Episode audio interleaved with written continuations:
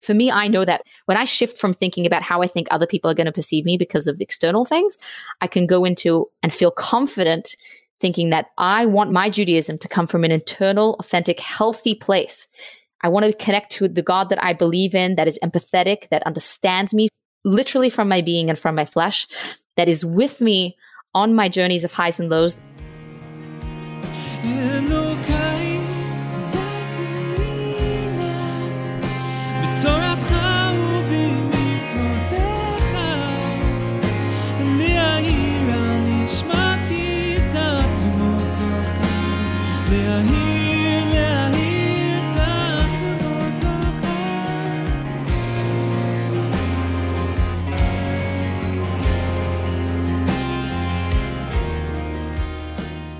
Hi there. I'm Tanya, and you are listening to episode 19 of Human and Holy, a podcast by the Tanya Project, where we discuss spiritual ideas in human terms. Today's episode is sponsored by Rosie and Yudi Gurevich and is dedicated to their parents, Rabbi Mati and Dina Liberov, who have impacted and changed the lives of so many and brought so much light into this world. Hashem should bless you with an infinite amount of blessings and revealed good. Those blessings are straight from the mouth of your children. Thank you, Rosie and Yodi, for making today's episode happen.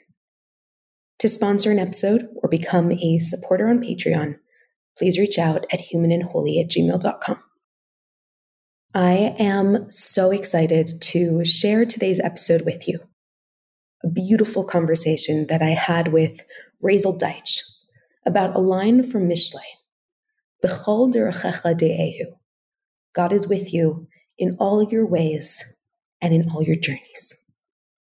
Razel speaks about her personal journey of reacquainting herself with God in a way that is not tainted by others' imposed versions of who God is and what he expects from her, but one that feels more true to the God that she encounters in the text, a God that is deeply connected to her personal experience, who celebrates her in her highs and in her lows.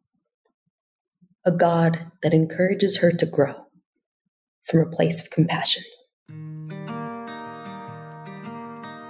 Hey, Tanya, I'm Razel Deitch. I'm from Australia. I'm 28. I'm now living in Virginia. My husband and I run a Chabad on campus for Jewish students here at George Mason University. We have three gorgeous little boys. I'm a certified life coach from the Refuah Institute in Jerusalem, which has been a really fun journey. I'm in school now studying psychology. I'm currently doing an internship with a really awesome professor, Dr. Riskind, with his research on anxiety. And the fun project of COVID right now, I'm finishing a certification as a yoga teacher with the Kinneret Yoga Institute. Wow. It's been tons of fun. Yeah, and you just had a baby. My baby's almost three months gone. Oh wow. Okay, fine. Yeah, so it's not just anymore. Feels like okay. feels like just. feels like just right. Takes a while till it's not just anymore. okay, thank you so much, Razel. Thanks for being here. Of course. When you first called me, Tanya, I'm like, I don't know what this is, but I don't know what you know about me, but I'm not in like the misinspiring place right now. And you were like, "That's what we want. I want the messy human." I'm like, "Okay." Okay, I can offer that. and I feel like your topic is so perfect for that. For anyone finding themselves in that messy human space, your concept is like really going to speak right to their soul. So I'm excited. So tell us what your concept is. Explain the idea as you understand it. Okay, so this has been a concept that really resonated with me over the years and also has transitioned in many different ways the sources in Mishlei and in Hebrew it's Bechol Derechecha De'eho. In all your ways and all your journeys, you should know Him, know God. And the Hasidic perspective really takes that to a whole nother level in really expanding the domain of where we can find God, where we think that we can find God and really connect with God in our life in like a meaningful way in every moment. I guess for me, it's really, it's really developed in different ways of finding God. When was it specifically that you started developing a personal relationship with this idea? It's a beautiful concept, something that a lot of people know in theory, sort of like God is everywhere. God is in all areas of your life, but when was it something that really began to hit home for you? Yeah, so I definitely went through a lot of stages and it still does.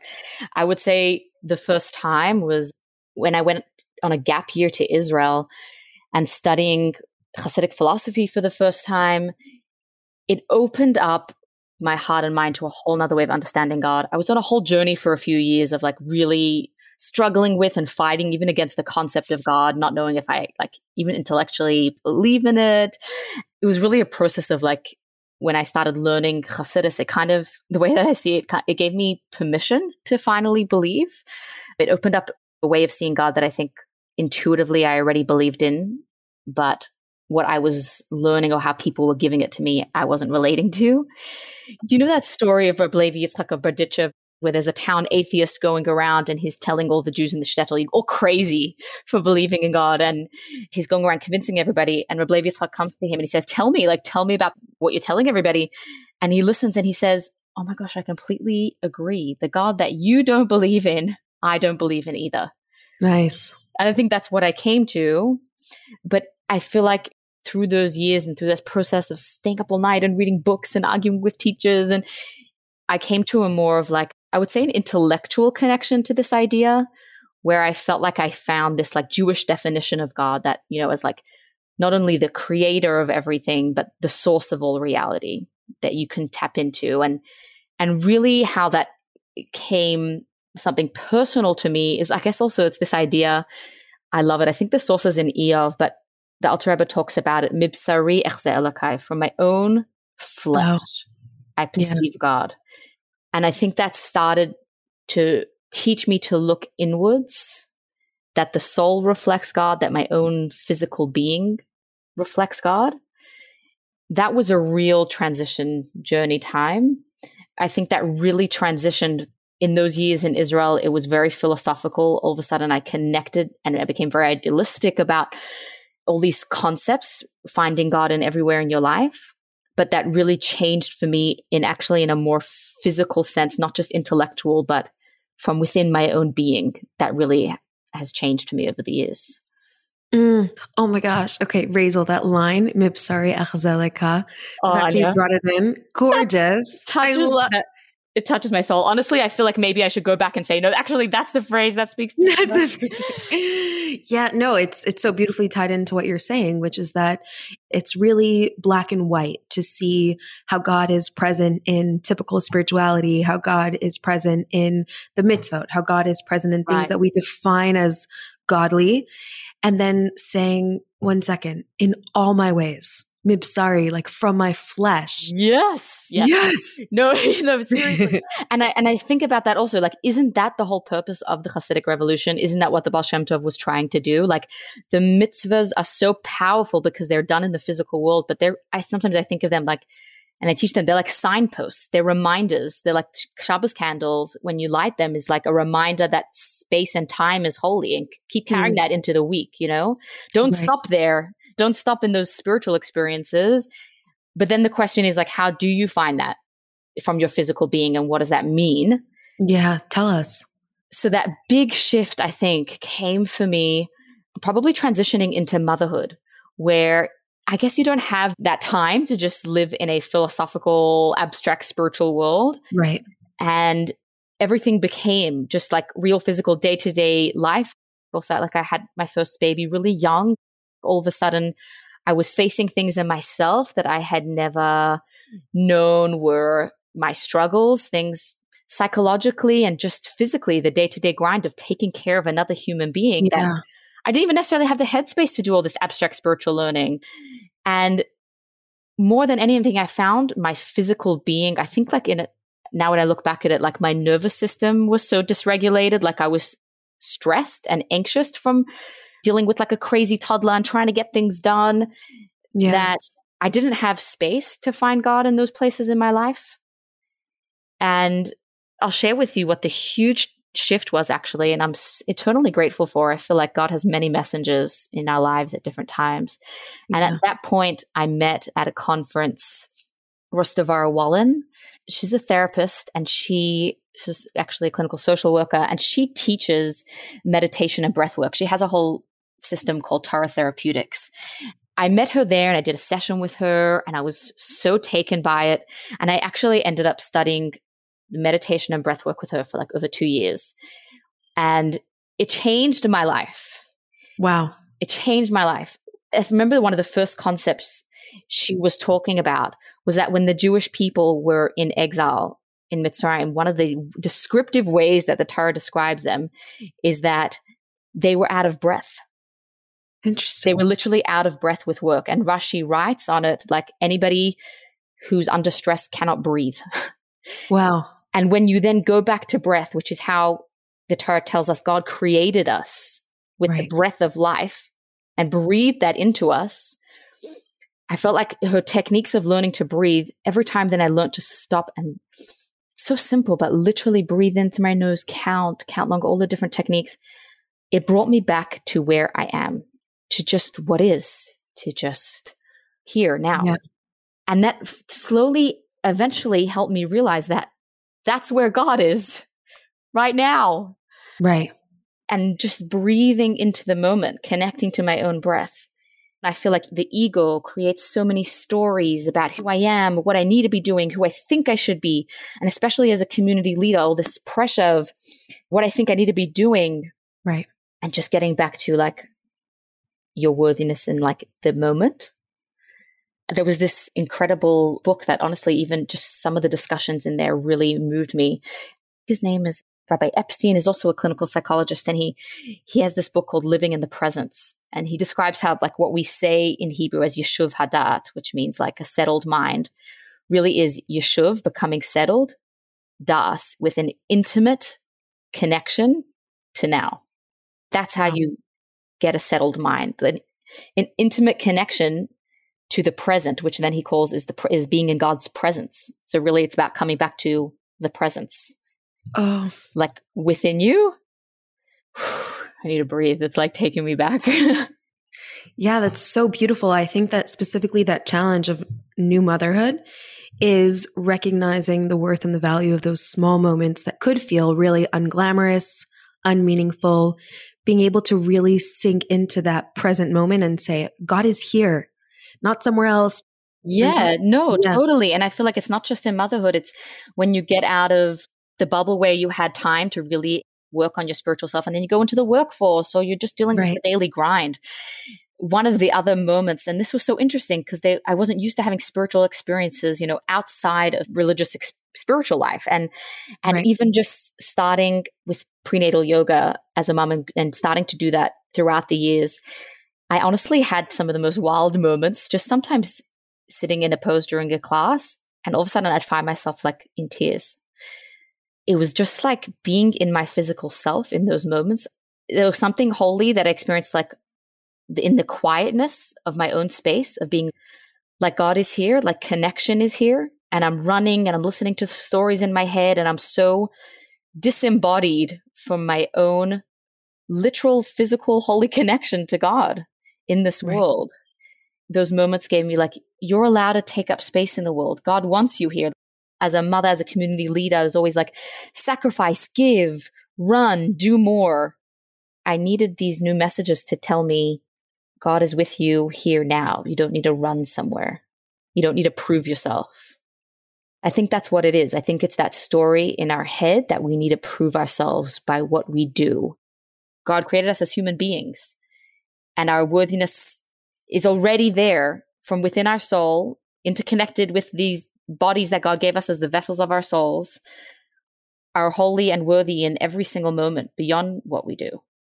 I think it took me a long time to believe that how would you say that learning to believe that your soul was actually worthy led you to a more wholesome relationship with God?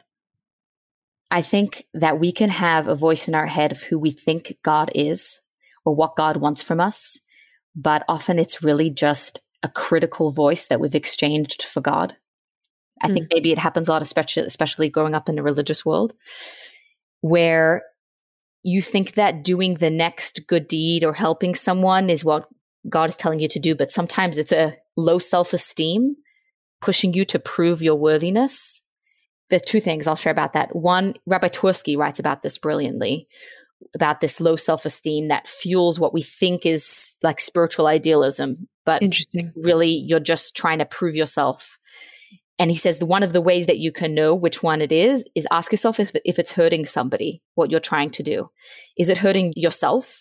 Is it hurting your health? Is it hurting your children, your family, because you're trying to be the best person for everybody and be this like great, wonderful, whether it's inspiring or best in here or best, I don't know, whatever it is.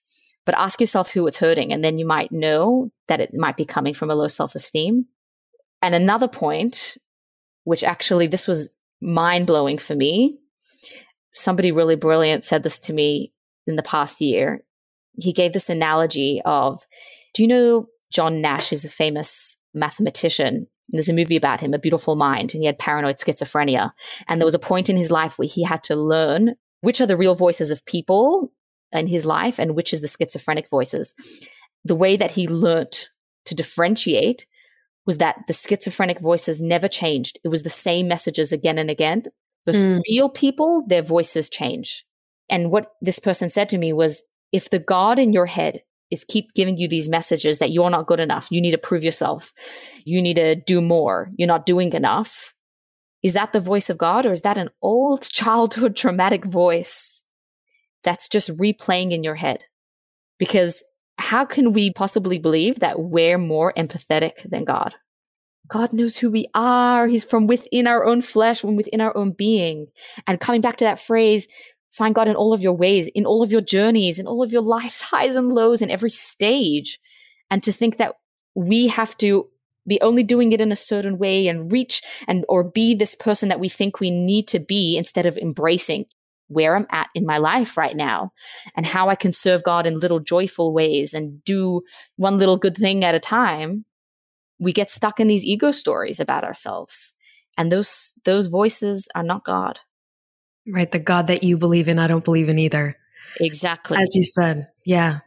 And that and that's hard because it's hard to know which is the voice of your intuition, which is the voice of your ego, what's the voice of your soul.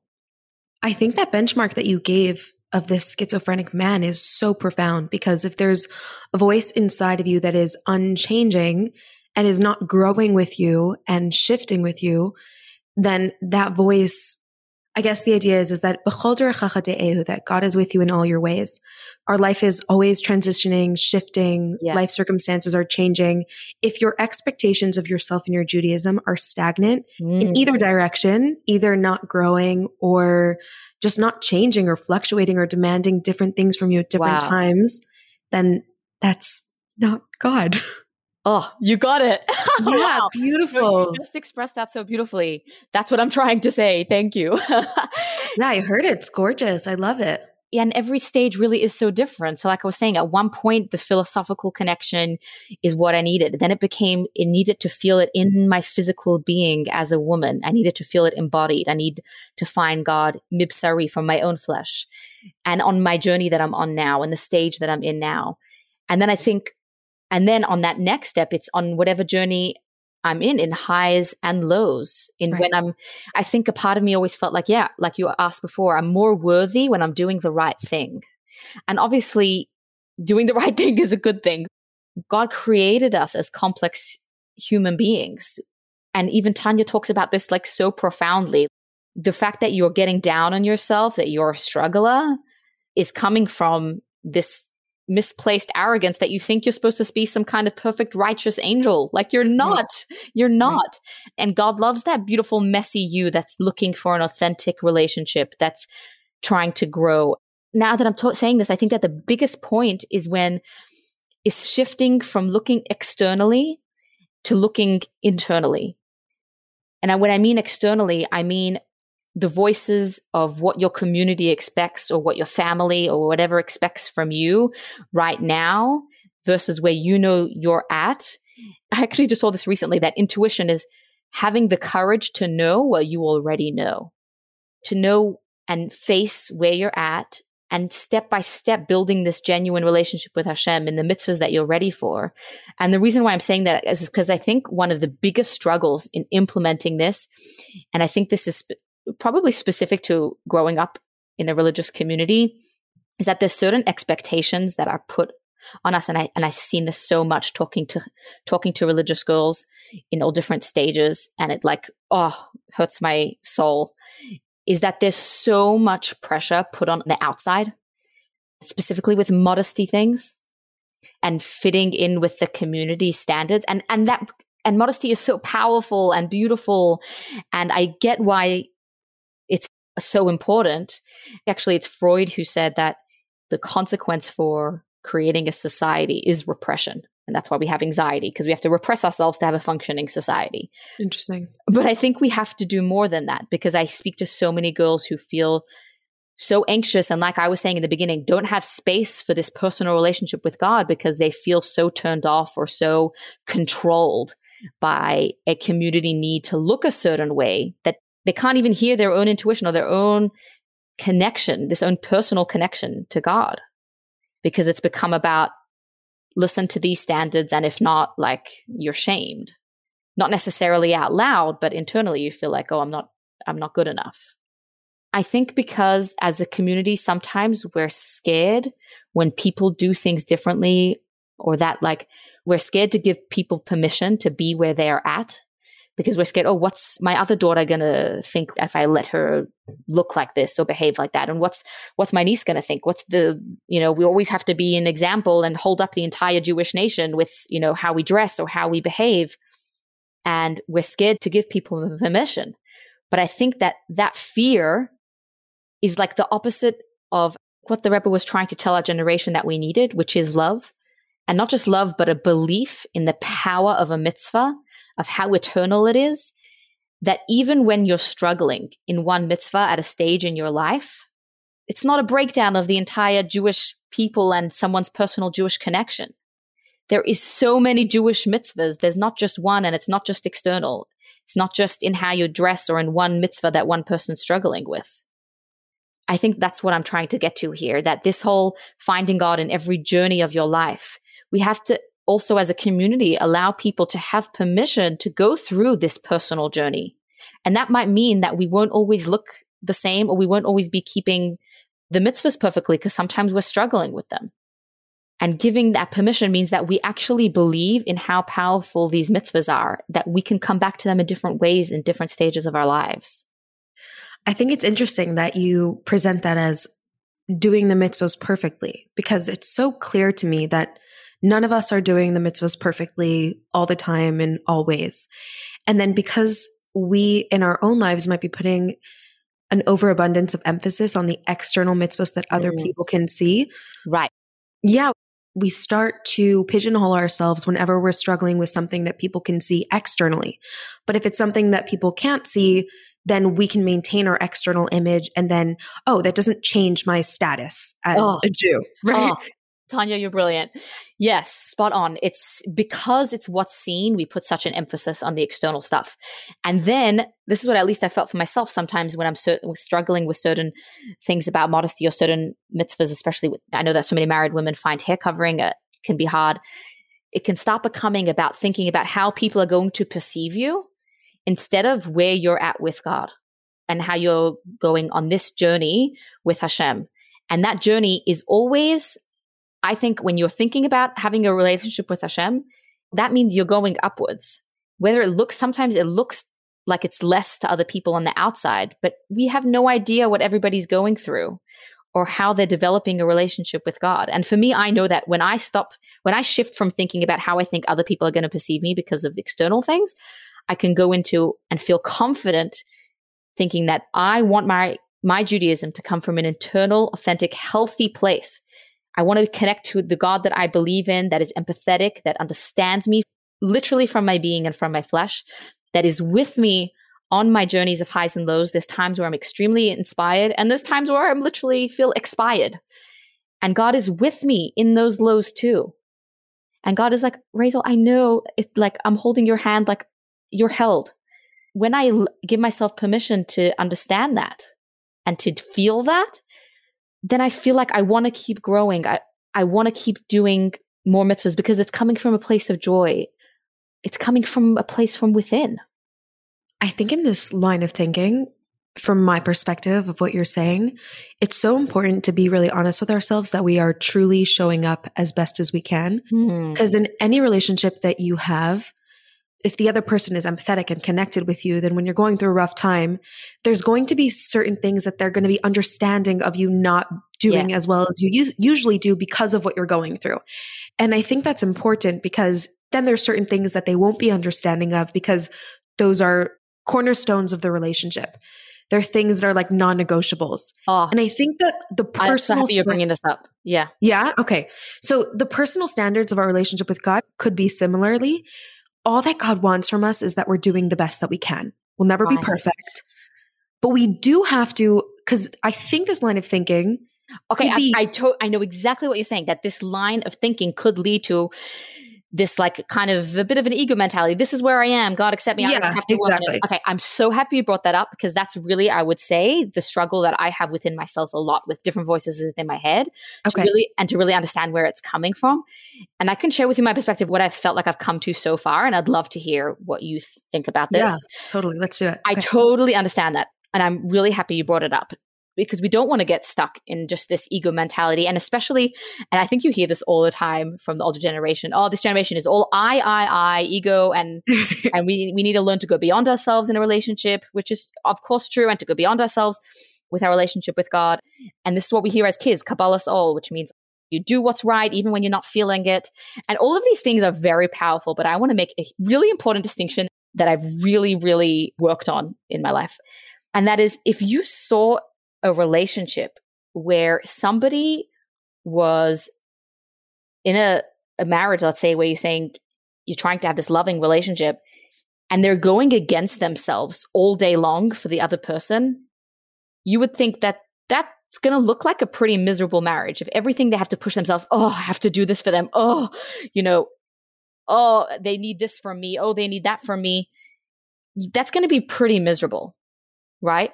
In a relationship, where you want to be with somebody, most of the time you feel like hopefully you feel like you're in a partner relationship, whatever it is, you want to be there. And every so often you go beyond yourself to show them that you care. You do something, you know, romantic means not just doing something that I feel would be nice, but if I don't appreciate flowers, that's not going to be romantic for me. It would be my spouse needing to learn to do something for me that I care about, you know? And and same vice versa. And what I think in Tanya, and I once learned this and it stuck with me forever from a teacher. In Tanya, where it says, B'chol ma'odecha, that we should, in Shema, where it says that we should love God with all of our might, Tanya talks about Mechol Ma'odecha means going with all of our ability, going beyond ourselves. That's how we're really showing that we're serving God. That it's not just like, oh, this feels good for me, so I'm doing it, but you're really showing that you're going beyond yourself is when we do something beyond what we're used to. We do something beyond what's natural for us, right? Right. And even Tanya would go to the extent to say sometimes the mitzvah that you're struggling most with is really like your life's journey. Like that's where maybe you should really be working on. It's a hint to you, you know? Right. But, and this is something that my teacher shared that whew, changed it for me. This way of serving God, of going beyond yourself for God, it's not a constant avoda. It's not a constant service because your baseline daily connection to God has to be from a place of joy, like finding the things that really connect you to God, doing things that make you so happy, and mitzvahs like waking up, singing Modeh Ani, dancing, spending time in nature, painting, lighting candles. And for some people, it could be, it's so unique to everybody, but really using the personality that God gave you and serving God from there in a really happy, natural way. And daily, or for each person different, in little ways, going beyond yourself for God. And sometimes that could be controlling yourself from saying gossip when you don't want to be. It could be something in modesty. I'm like, I'm doing this for you, God, you know. But here's the big distinction. If you're you're in a place in your relationship with your Judaism where you're feeling miserable because you're going against yourself on a 24 7 basis, or every single time you walk out the house and you're utterly miserable, I think that can only lead to resentment. And I think that's usually because you're doing it for what other people think and not necessarily something personal. Because I think that when it's between us and God, I think that God's mitzvahs are joyful. And so that's the distinction that you want your baseline service to be joyful and then in little ways Go beyond yourself for God. And that's why I think no one else can tell someone, oh, this is the mitzvah that you should be working on. You know, this is the one. that you're not doing well enough and I'm feeling upset. You know, you're you're ruining my parade by not doing that mitzvah well enough. I'm worried about what perception other people are going to think if you're not good enough. When internally, then yes, it's important for each person to ask himself, am I working on this personal relationship with Hashem where I'm actively engaging in a personal relationship and me having confidence knowing that I'm doing things for God going beyond myself. And that's right. on my and that's my path. Right. That's a great point, which is that if it's being defined by how other people are perceiving your relationship with God versus you honestly pushing yourself in ways that are healthy in right. your circumstance. Right. I think that's a really important point because I feel like it's a very nuanced subject that can easily spill over into complacency. God is empathetic. He understands that the mitzvah of keeping Shabbos is too challenging for me, so that therefore I will never be able to keep it. But every mitzvah is infinitely valuable, so therefore every other mitzvah that I do is valuable in and of itself. Oh, yes. Yes. You know? Yes. Is it not right? Every mitzvah is valuable in and of itself. And then if you start there, I actually believe if you actually go to that positive place and say every mitzvah is infinite because God is infinite, and every mitzvah that I am doing is connecting to me to God. If you actually focus on that, then mitzvah, don't we say that in Pirkei Avos that one mitzvah will lead to another? Yeah. So if you're focusing on, oh, this is the mitzvah that I suck at, and this is the mitzvah that I can't do, and uh, uh, that's shameful, then you'll get stuck there and you may get lead to complacency or that may lead to just lack of connection or lack of pushing yourself where you can. But you have to talk to yourself only. If i can focus on the mitzvahs that are that are really connecting to then i it gives me the motivation to want to push myself into the ones that are uncomfortable. Because the truth is it is true that growth happens when you're in the un- those uncomfortable spaces. But we can't force everybody to do the thing that's uncomfortable for them right now and always Oh, yeah, for sure. And what I'm really hearing, and I think that a lot of adults experience this, is a sort of necessary rebuilding of our relationships with God. And that right. there's so many things that you may have always been struggling with. And you sort of begin to acknowledge them, or because of life circumstances. For example, something that I know that a lot of people experience, I could definitely speak for this one, is prayer after becoming a mother. Mm. That I struggled with prayer, like formal prayer, for a long time. Yeah. And then once becoming a mother, it just magnified that struggle. And then it was like, okay, I no longer have the set time to pray. And it's really easy for that to fall to the wayside. And then rebuilding my definition of prayer, rebuilding my mm. responsibility for prayer, and being really honest about what it means for me in my relationship with God. What does He expect from me right now? Like you said, He's empathetic. He knows what my daily experience is, and He still wants to hear from me. In right. what way? Like, what can I do right now? And then what ends up happening is that instead of being swallowed up by the shame that I'm no longer davening the way that I used to be, I could be empowered to show up for a few minutes every day to speak to him oh. in a way that is so valuable to him. I absolutely love that. And I think I really believe that's what the Alter was trying to tell us in those chapters about not getting stuck in that ego voice that's getting stuck on what you're not doing and the fact that you're struggling and show up where you can and show up and keep trying to show up.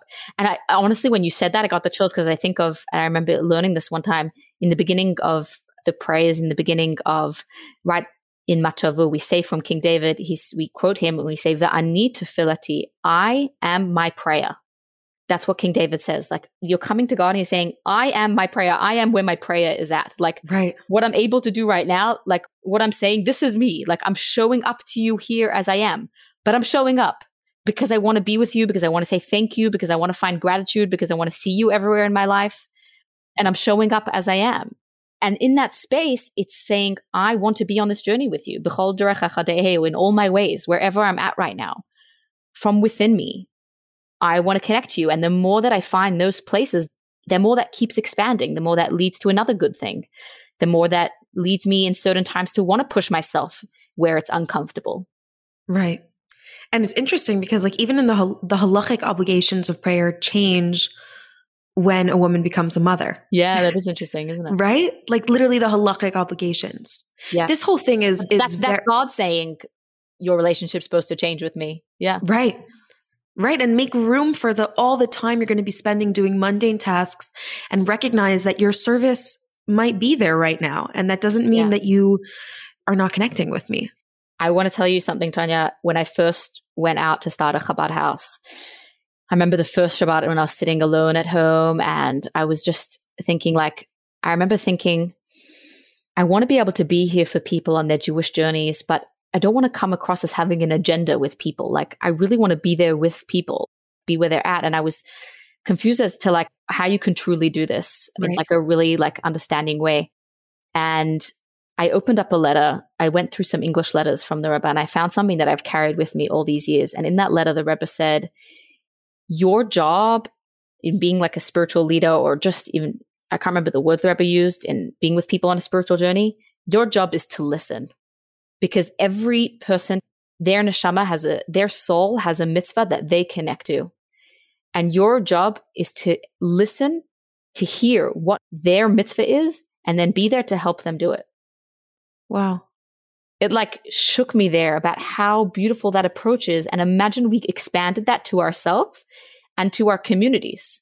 And especially in religious communities, we need to listen more to people. We need to listen more to our to the te- to our teenagers and as we get older and in different stages about and how people are struggling and to listen and say this is normal. This is okay.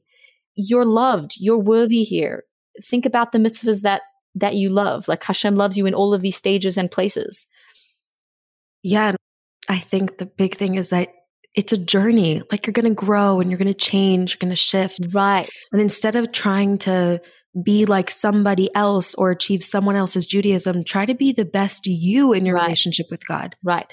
Right. Right. And I totally understand. And I hear this voice in my head, even when I'm still talking about it. Like I hear it because I know it from the older generations and people that I talk to that it, like there's this vilification, honestly, of the yeah. I, of the I generation that okay. we're so obsessed with I and how we feel and that it has to be nice for us. But I really truly believe in the divine providence of the generation that we're in and that there is something so unbelievably powerful about this generation and so unbelievably beautiful. The fact that we're so in tune with ourselves and we're working on ourselves and we're literally healing generations of often very toxic messages that we're not planned to be passed down, but we're living with. And I think that we're doing a ton of healing and that really coming to a place where we find God as our source of healing is like so infinitely beautiful and also recognizing that this voice of the I, the I that wants to connect to God, is ultimately connected to. I once heard Jesse Jacobson say this that is connecting to the I that is God. God is the ultimate I. God is the source of all being. And when we connect to our own I, and through the guidance of Torah and through real connection to our neshama, we tap into the truest I. This is not such a negative thing to be in tune with what you're feeling. Like, this is amazing. Oh, yeah. It's interesting in Va'ata Tetzaveh, which is the last maamar that the Rebbe distributed, he speaks about how unique our generation is in that we serve God through our specific kohos. Yeah. So every person finding their specific kohos, which means figuring out what your kohos are, and then taking those and using them for godliness and not trying to have an impersonal cookie cutter relationship with God, yeah, yeah. but actually taking a hard look at yourself and say, what are my gifts? How can I capitalize on my gifts in this mission of changing the world? Oh my gosh. So Ooh. much, so much. Yeah. So much. Okay, let's finish up with this question, even though I feel like we could talk about this for so long. There's so much to explore on this topic. But ending off, what advice would you give to someone listening on how they could incorporate this idea into their life? Wow. Just breathe. So maybe the first thing is to breathe. to breathe. I think the first thing is showing up as you are to yourself. And that really means also showing up as you are to God. And to me, that means spending some quiet time with yourself to, to face yourself, to hear the voices in your head, the messages that you're living with that perhaps you think are religious in nature, but maybe quite toxic. to listen to the voices that maybe are just coming from low self esteem and to just listen to yourself, learn about yourself, and re embrace wanting to grow with God where you are, that God wants to grow with you and I think being able to be vulnerable with with a select few people is really really powerful. Like as like Brene Brown talks about a lot, breaking the shame of right. secrecy and, and, talking about it, whether with it's with a mentor, whether it's with a therapist, um, whether it's just people that you love in your life. And, and I think also, like you said, with prayer, showing up as you're up to God and just kind of talking to God and being honest with who you, with where you're at. And I think that that's really powerful. I think that might be the first step.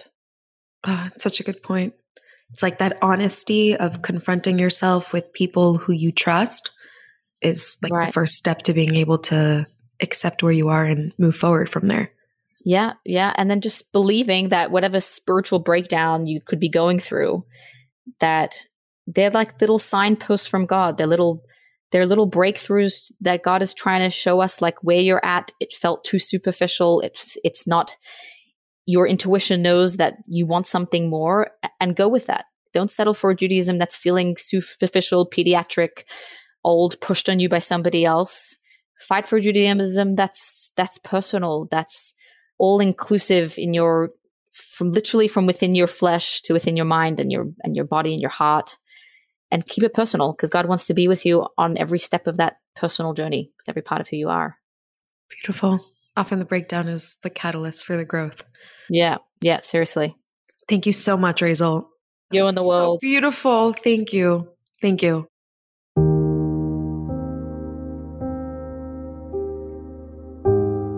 Our journey to get this episode to you has been months in the making. Throughout the process, Brazel and I kept reassuring each other that we were working on God's timeline, not our own, and that when it came time to share this, it would be the right time for the person listening.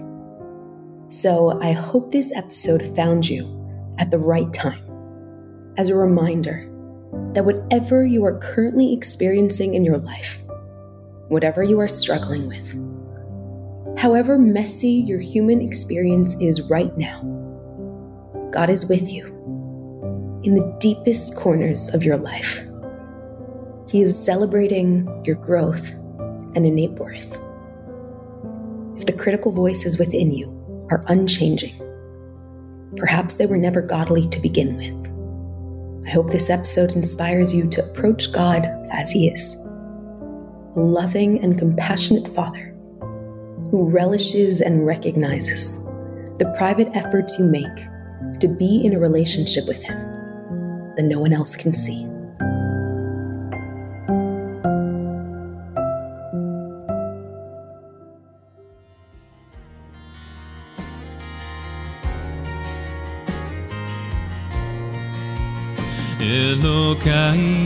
אלוקיי זכני נא בתורתך ובמצוותיך לחבר את נשמתי תמיד אליך מחבר, לחבר Thank you so much for listening. I hope you enjoyed today's episode.